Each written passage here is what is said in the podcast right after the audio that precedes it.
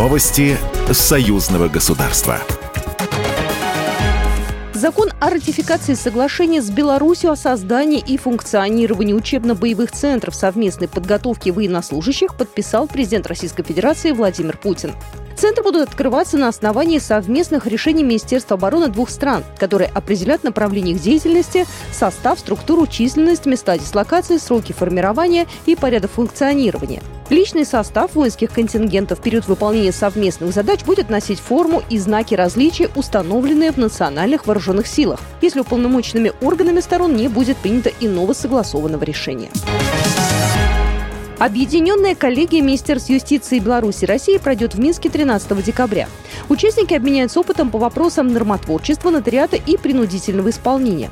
В центре внимания совместные международные проекты, в частности, предложения для включения в основные направления реализации союзного договора на 2024-2026 годы. В качестве почетных гостей планируется участие госсекретаря Союзного государства Дмитрия Мизинцева и чрезвычайного полномочного посла Российской Федерации в Республике Беларусь Бориса Грызлова. В Новосибирске прошли переговоры губернатора Новосибирской области Андрея Травникова и главы белорусского правительства Романа Головченко. Премьер-министр Беларуси поблагодарил главу российского региона за теплый прием. Он обозначил, что встреча направлена на обсуждение вопроса сотрудничества и на то, чтобы разобраться, где получилась просадка и что нужно сделать. Договор о сотрудничестве подписали Минская духовная академия со Сретенской духовной академией и Вологодской духовной семинарией. Церемония состоялась на торжествах, посвященных актовому дню духовной школы. Архимандрит Афанасий, ректор Минской духовной академии.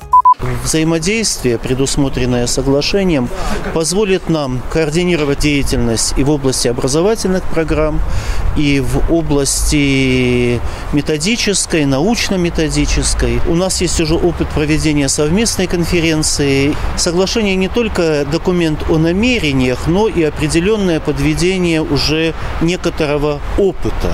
Торжествах, посвященных актовому дню школы, участвовал митрополит Минский и Заславский Вениамин, патриарший экзарх Сия Беларуси.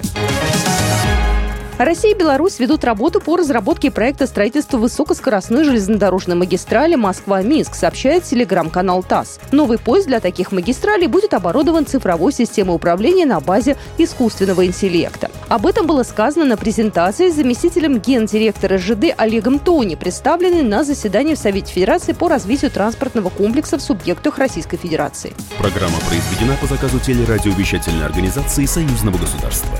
Новости Союзного государства.